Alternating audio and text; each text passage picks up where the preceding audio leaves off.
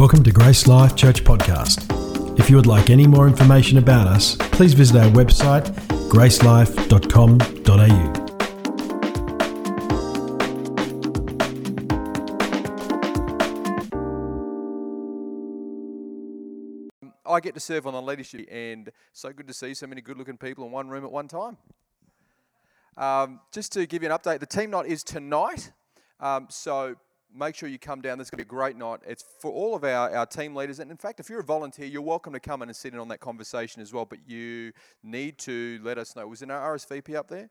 Is it too late to RSVP? Probably. Just RSVP anyway, just sneak in the back door because we're serving you dinner. Five, I didn't say that. This isn't being recorded, okay? What'd you say?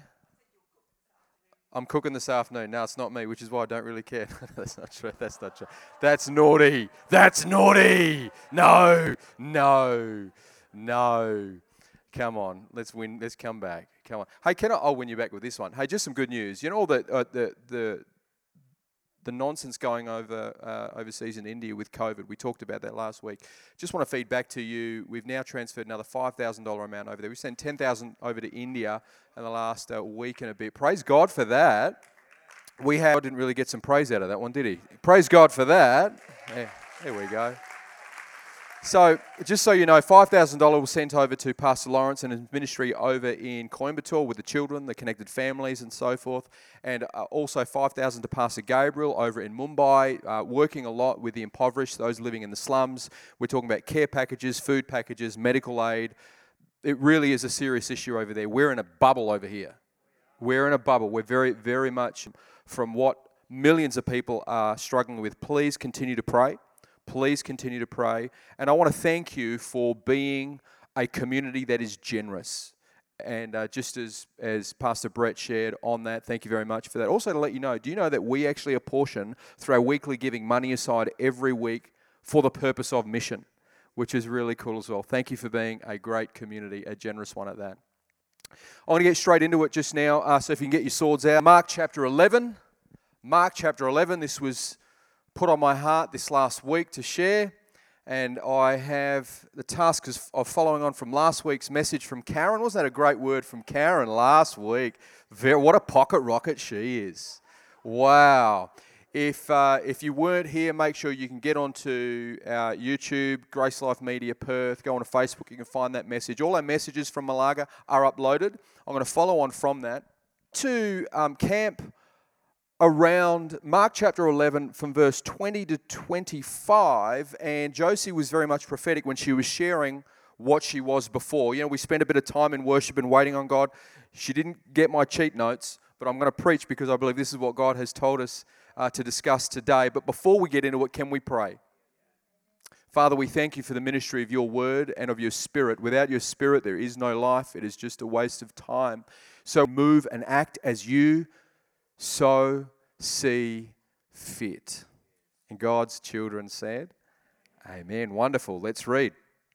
Verse 20 of Mark chapter 11, the English Standard Version. It'll be on the screens if you don't have your Bible with you. It says, As they passed by in the morning, they saw the fig tree withered away to its roots. And Peter remembered and said to him, Rabbi, look, the fig tree that you cursed has withered. And faith in God. Truly, I say to you, whoever says to this mountain, Be taken up and thrown into the sea, and does not doubt in his heart, but believes that what he says will come to pass, it'll be done for him. Therefore, I tell you, whatever you ask in prayer, believe that you have received it, and it will be yours. And whenever, if you have anything against anyone, so that your Father also, who is in heaven, may forgive your trespasses. I love this passage. I love this passage. And it's, it's a passage that shouldn't be seen as a standalone.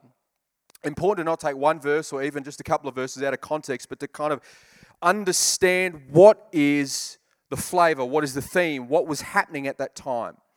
Pick up on a conversation, and we can pick up very clearly that something's happened to a fig tree. The disciples are walking past the fig tree, Hey, Rabbi, Jesus, teacher, check this out. That fig tree from yesterday, the one that you cursed, it's withered away to its roots. And Jesus says something so profound, sets up the whole text. He says this Have faith in God. Have faith in God. This story can be seen as a story about a mountain, it can be seen as a story about moving mountains, it can be seen as a, a conversation around faith, but the hero of this faith, it's our God. And Jesus says, Have faith in God. Hebrews 11 tells us that what, what, what is faith? Faith is the assurance that what we hope for is going to happen. It is the evidence or the convictions of things that is not yet seen. Faith is something, but in and of itself, it's nothing. Consider faith as trust, a deep trust at that. And what Jesus is saying, remember that fig tree? This is what I want you to get out of it. Have trust in God. As people, I, I, I think that we can sometimes have too much faith in ourselves. Oh, believe in you. You're so super special. You're super powerful. You are man, you are woman. And in a sense, yes, we're created in God's image. Jesus is saying here, he's not saying have faith in you, he's saying have faith in God. Why not have faith so much in one another? Well, we let each other down. Anyone ever let you down before? Mm. Don't nudge your, your spouse. Don't point to your parents. We're people.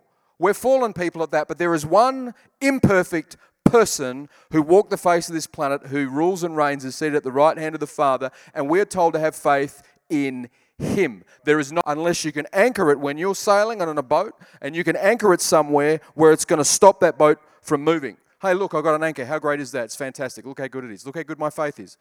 It's where you place that anchor, it's where you place that faith. Any Docker supporters here? Don't put your faith in your football team. Don't do it. There's always next year. Let me tell you, I had faith in God in 2018, and the West Coast Eagles won against the Collingwood. Man, was good that year, I tell you. He is so good. All right, all right, all right, all right. Let's not go into this idolatry, footyolatry, let's call it that. Don't have faith in man. Don't have faith in things. Don't even have faith in faith.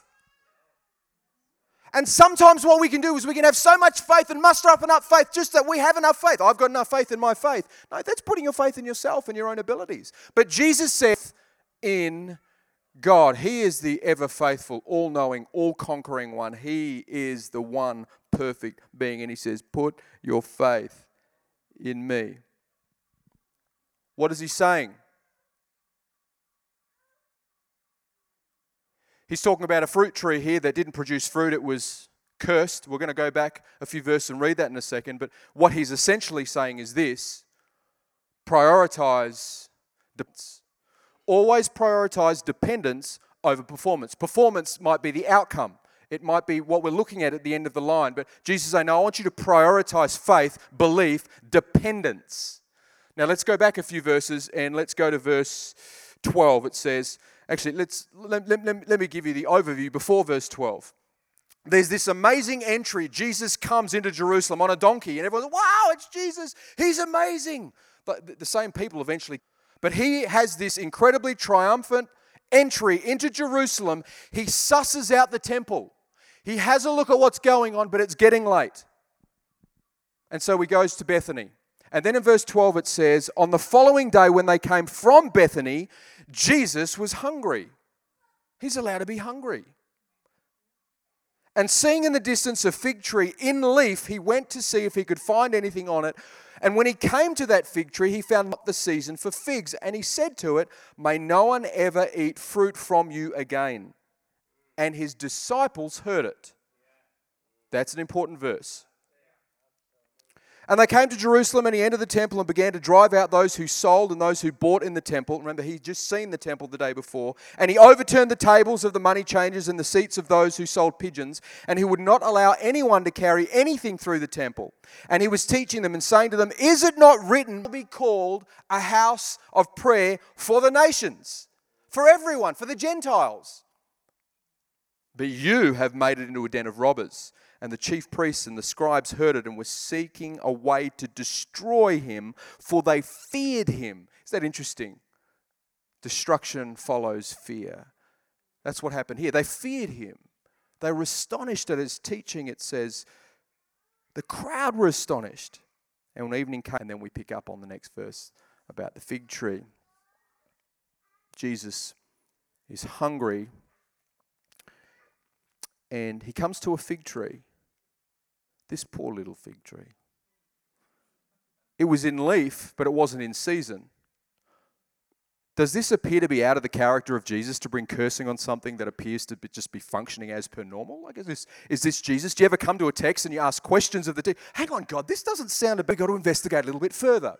So the time of the year was around about March, April. It was around about the Passover time. But harvest was in around about June. That's when the fruit came. And so Jesus coming, this there is this amazing fig tree in leaf and a Middle Eastern fig tree. Can we show a picture of a fig tree, please? That's what a fig tree would look like. If it's in leaf, it would look like that. But in March or April, it wouldn't be expected to have a full fruit. But there was something that would pre called taksha. Taksha. It's like T A Q S H A, I think. And that was a small little nodule, like a little knob that would grow, that would disappear before the main fig or the main fruit. And what people would do, especially sojourners and people that would pass by, is they would pick off something that was supposed to be there and they would eat it. Sometimes they would sell that in the markets in the Middle East. It would be a precursor for the harvest. That would show the health of the tree for the fruit that was to come. And if it didn't produce that small little nodule, it would show this would not be a harvesting season. This would not be a good season. So Jesus comes up to this fig tree, which had an appearance of being healthy. It appeared good. It appeared green. It was in leaf. But Jesus, and Jesus said something. He prophesied over this, something which was deep down. He knew something was unhealthy. Perhaps it was a disease. Perhaps there was something wrong with the root. He says, May no one ever eat from you again. And the fig tree, for those that read through nicely the Old Testament and pay attention to the fig tree, was a picture of Israel. Perhaps to the religious leaders. Remember, Jesus the day before went to the temple. He saw what was going on. Comes to this fig tree, and his disciples heard what he said about the fig tree. Where else do we find the leaves of fig trees mentioned in the Old Testament? Not long after, there were nudie runs in the Garden of Eden. Remember, that there were no clothes, and there would be fig trees, used, fig tree leaves used to cover, having an appearance. It would cover sin, perhaps, our attempt, perhaps, just a ponderance. Perhaps it was, it says, hey, it looks good on the outside, but on the inside, there's something not right. And as the disciples heard it, perhaps Jesus was giving a picture of what would happen to Israel. See, Jesus was in teaching mode. It wasn't a surprise to him what would happen if he would have cursed the fig tree. He knew what would happen. He then goes to the temple. He's gone down. He enters the temple and he runs riot. And he's teaching at the same time and he's teaching with not just conviction but authority. And people feared him and therefore tried to think about ways that we could destroy him. What is he saying? He's saying, look, guys, this fig tree has an appearance of performance, but really, I want to, I want to point us pendants. And just the same with the temple and the religious leaders, they, they would have an appearance of busyness and activity, but there was no reverence. There was no dependence. Now, I'm a pastor. I want you to be engaged and involved. I want you to serve and I want you to give and I want you to pray and I want, I want all of that. But let me tell you something dependence precedes and must come before any performance or outcome. You can come to a activity and, and, and, and but really your hearts can be far from God. And Jesus is drawing us back to this. He's saying, You guys, you've turned this into a den of thieves or robbers. This is a house of prayer. This is about relationship. This is about dependence on God.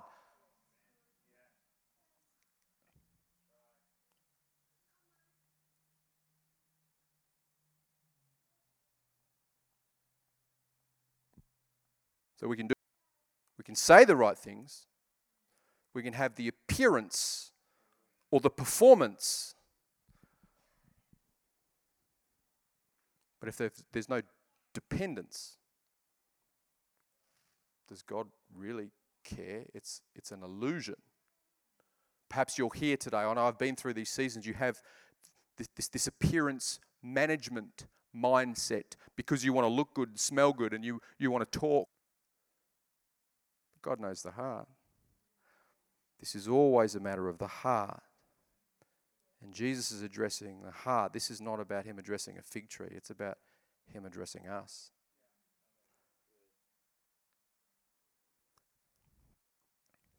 And so it says, verse 20, I saw the fig tree, they withered, it was withered away to its roots overnight. That means it's really, it's not just, it didn't just, like, it's not like, oh, we had a bad night, it was cold, the frost, the leaves are withered. No, to its roots. So there was, there was proof something had happened to the roots. There is a connection here between fruit and root. If there's a fruit issue, there's a root issue. If the root's healthy, the fruit will be healthy. How much of that is true for us? Sometimes I spend too much time inspecting my own fruit. What's the fruit look like? Is it healthy? How does it appear? What a waste of time. Let's go a bit deeper.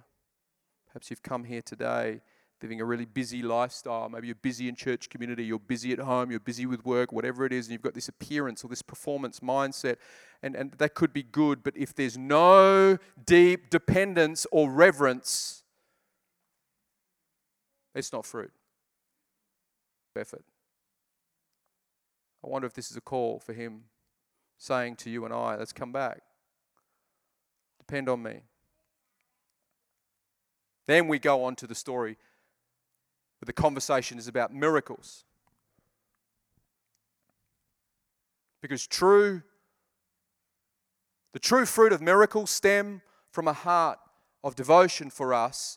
Jesus now starts to talk about the heart a little bit more. It says, after saying, have faith in God, he says, truly I say to you, this is now, it's personal. I say to you, this is coming from God Himself. I say to you, whoever says to this mountain, be taken up and thrown into the sea, and does not doubt in his heart, but believes that what he says will come to pass, it'll be done for him. Therefore, I tell you, whatever you ask in prayer, believe that you will be yours. I've got circled in my Bible some words there. Says, doubt, believes, says, ask, believe what comes out of the mouth and what's in the heart, they're so closely connected. You can say all you want, but if your heart's not in the place, you have no authority. There is no authority. There's got to be a connection between heart and mouth. Name it and claim it and blab it and grab it, but if God hasn't given you that inside of your heart, you have no authority.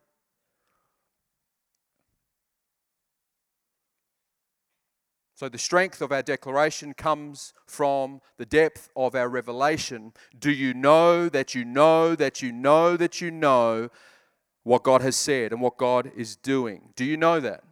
Are you just mimicking what someone else has said? Mimicking another sermon, mimicking another, another person's testimony, or do you really know it? What Jesus is saying here listen, if you say to this mountain, be thrown up, be taken up and thrown in the sea, and don't doubt in your heart, but believe, then it'll be done. There's a connection. So let's settle the matter before we declare the matter. Do you have the matter settled in your heart? Perhaps, as Josie was sharing earlier, you are, or a battle or something in front of you.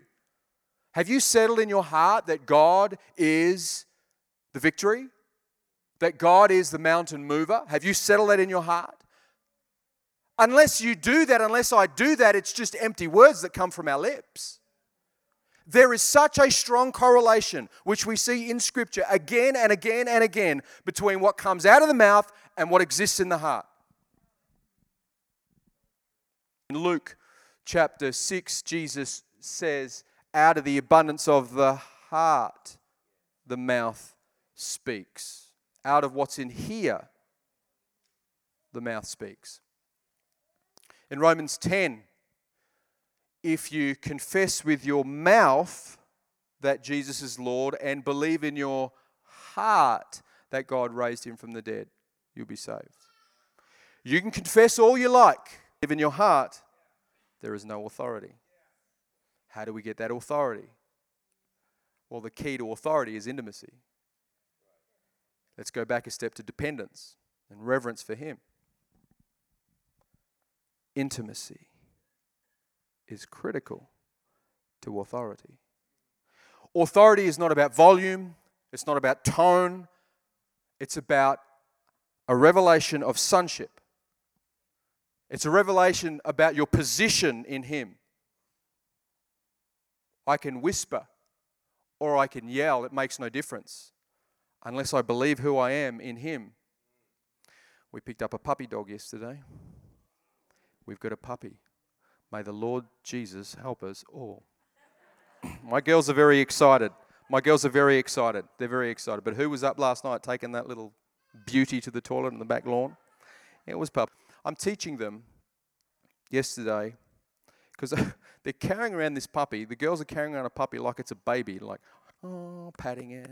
What, are you trying to burp the thing? Come on, cuddling it like this. Thanks, Amy Johnson, for that. We got this puppy. And I say to the girls at the car, I said, You know, this puppy's not a person, right? It's not a human. Dad, how could you? I said, Listen to me. I know you love this puppy, but the human is the master. I've lost some of you right there. So, when I used to work at Coles, I was a checkout chick for a little while many years ago on a galaxy far, far away. I would do the shopping and I would see I would see people on tight budgets and they'd be buying they'd be buying the cheapest stuff for themselves and all of a sudden the really expensive dog and cat food. On here. Some of you are here, you're gonna confess, own up to that one. I'm trying to tell my kids when you talk to Violet, Don't judge me. It wasn't my name. That's, that's the dogs. The girls wanted to call her Violet. Vi- Violet Gabriela Fernandez, just to be honest with you. Just to be honest with you. Yeah, yeah. All right, all right. Come on. Come on. Getting back to my story. When you speak to Violet, you be loving but firm. You're the master. And you need to know that. The dog needs to know that. Otherwise, otherwise later in life, we could have some problems.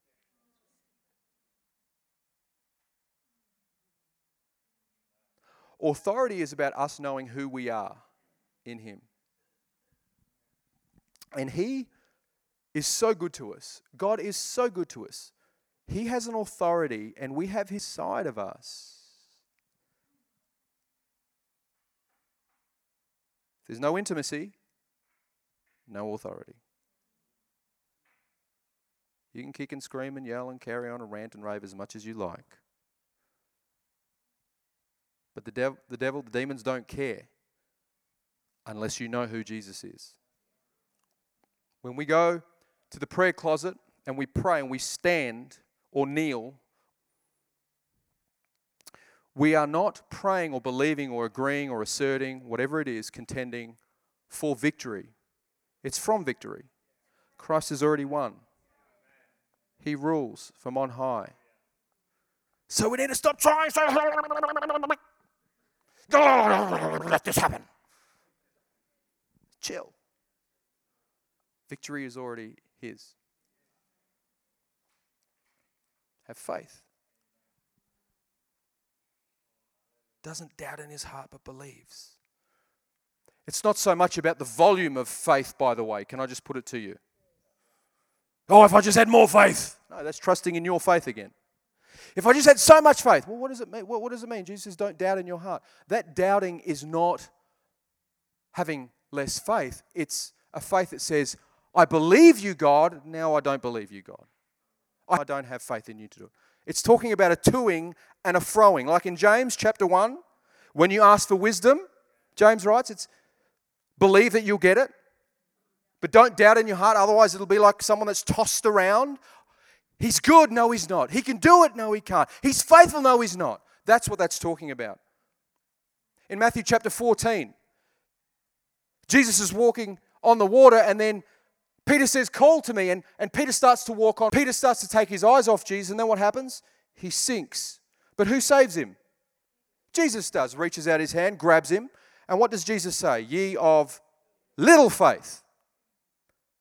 He had faith, just not great faith in that moment. But did Jesus still save him? Yes. So we see right there, little faith is enough. When we come to Christ, when we are saved, how much faith did you have? Was your faith at 150%? Did anyone have a little bit of doubt in their heart when they came to Christ? Some people do. Because our faith is not perfect. No one's faith is perfect. So we trust and lean on the faith of Christ. All we need is faith like a mustard seed. So the, it's not about the volume of faith or the amount of faith, it's the placement of our faith. Where will you place your faith? Now, the amount or the volume of faith will determine how. Does he want me to have more faith? Yes, he does. Why? So I can be at peace. He doesn't want me being anxious and stressing out all the time.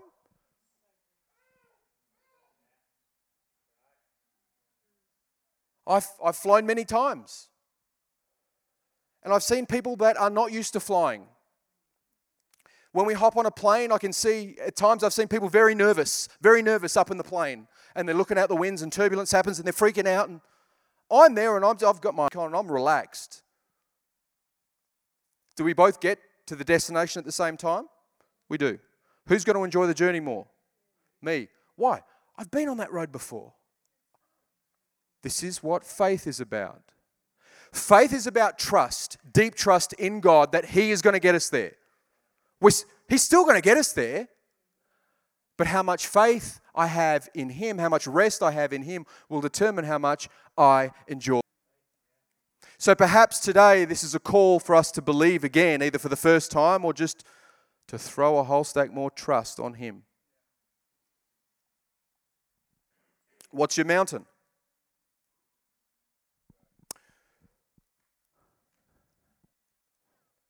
That mountain there is part of the Remarkables in Queenstown. I've been there. Anyone been to Queenstown before? Oh, it's beautiful. It's absolutely stunning. When Jesus gives this hyperbole, he's talking to his disciples, this illustration. He says, It's just like saying to that mountain, May God lift you up. May you be lifted up and thrown into the sea. It'll be done. But just believe. Don't believe in the mountain. Don't believe in the outcome. Believe in God. Believe again. in Mark 9 23 and 24. There's a demonized boy, and he's clearly demonized. His father comes with him presents him to Jesus, and around about verse, uh, I think it's 23, 24. And he says to Jesus, Jesus, if, if, if you would just have compassion, you can help. She says, if, if, if I can, if I can, Jesus says, if I can. He's like, do, do, he says, all things are possible to him who believes. The man then cries out and he says, Oh Lord, I believe, but help my. So in him, he believed in Jesus, but there was still a little bit of unbelief in his heart. That's me. That's me. That's me. I believe you said this to me. I believe in that promise. I know what you've said to me. I'm, I'm holding on to that scripture. I, I, I believe it, but there's part of me, Lord, that's just struggling. Can you help me in my weakness, in my shortcomings, in my insufficiencies, in my inadequacies? I'll just bring it to you, and I thank you that you will fill the rest. But then he finishes off with something really interesting, which at first glance we can think is disconnected, but it's not. Verse 25 Whenever you stand praying, that was a posture of prayer, forgive if you have anything against anyone, so that your Father also, who's in heaven, may forgive you your trespasses. This is what the New Living Translation says. I tell you, you can pray for anything, and if you believe that you've received it, it'll be yours. But, there's a big but there. Pay attention. When you are praying, first forgive anyone you are holding a grudge against, so that your Father in heaven will forgive your sins too. What do we take from that? Jesus saying this make a decision. Hold a grudge or answered prayer.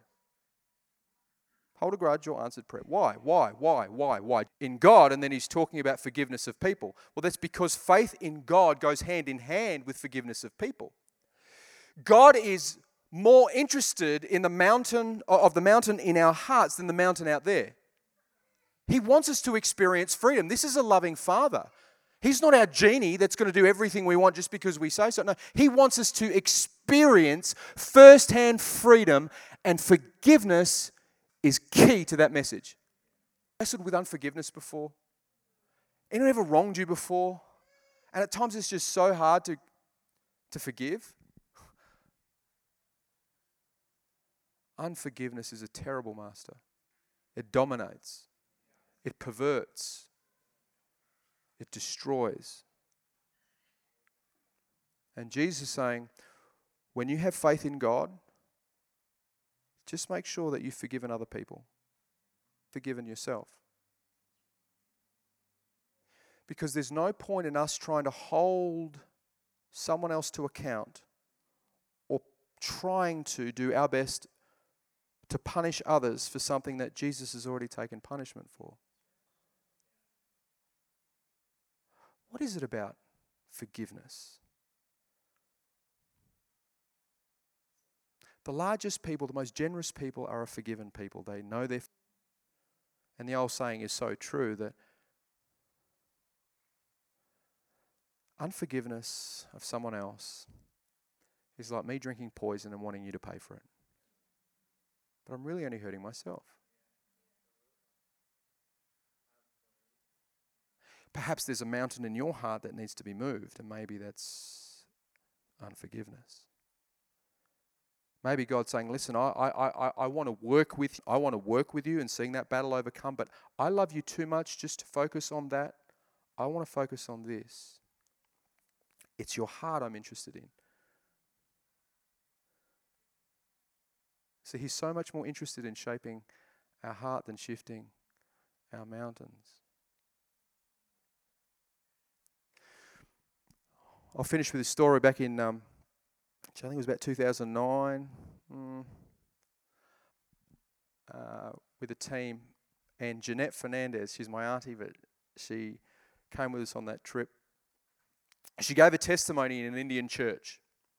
And the testimony was about forgiveness. Some of you have heard this story before. She gave this testimony about forgiving and letting go.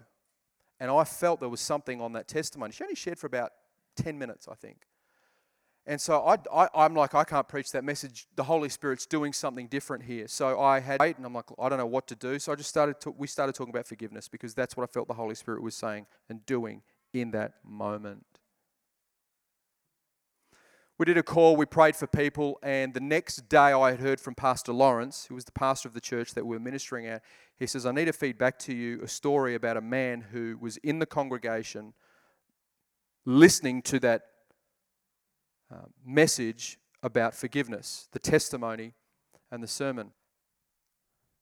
He said, That man has just got out of prison. And he was put in prison because his wife had an affair with another man and he did something to the wife which ended him up in prison. And while he was in prison, he had plotted ways, his ways to kill the man that broke up the marriage. He was inside, incarcerated, plotting to kill the man. He had just got released from prison. He thought, I'm going to go to service. Heard Jeanette Fernandez talk about forgiveness. The Holy Spirit moved on his heart. And he said to Pastor Lawrence, he said, Today is the day I forgive. That testimony about forgiveness in partnership with the Holy Spirit saved someone, saved another person. Forgiveness is a very powerful thing. A very powerful thing. As we finish, whether you're in this room, whether you're at home, streaming in, we're going to spend some time waiting on God for two things in particular. Number one, for faith. number two, for forgiveness. Faith and forgiveness, they go hand in hand. How is it that we can have faith? Because we are forgiven. But if faith really is faith, forgiveness. But when we're presented with this mountain of unforgiveness or this mountain in front of us, perhaps it's not so much about focusing on the mountain so much as focusing on the mountain mover. Have you ever done that in prayer? You're waiting on God, you're talking, you're discussing, you're complaining about the mountain, describing every facet of that mountain instead of talking to God about His goodness. You think He doesn't know about the mountain that's there? Held report of how many times you've been around that mountain or how accustomed to the shadows of that mountain you've become used to. It's dark, it's dingy, it's terrible. Say it, get it off your chest, and let's fix our eyes back on Him. He says, Trust in me, not the mountain. Trust in me, not moving the mountain. Look at me, look at me, please, look at me.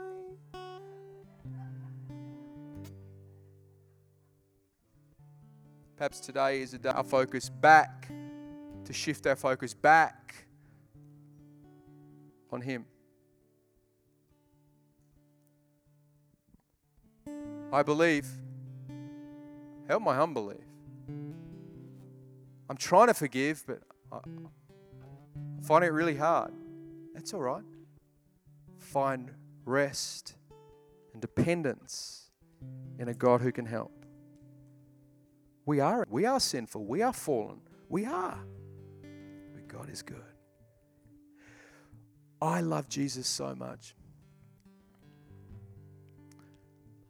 Not because I'm so great and I've put my trust in Him. He's helped me. He's done the work, He's done the heavy lifting. I just say yes and I agree and I have faith. That's what it is. I'm just, I'm amening Him, His promises, His goodness, His strength. Shall we wait on God together? For two things for faith in Him to move the mountains and forgiveness Perhaps that forgiveness isn't about someone else, perhaps it's yourself. He's paid for that price. We don't need to pay it anymore. We hope you've enjoyed listening to this podcast from Grace Life Church. For more information about us or any of our services, please visit our website at gracelife.com.au.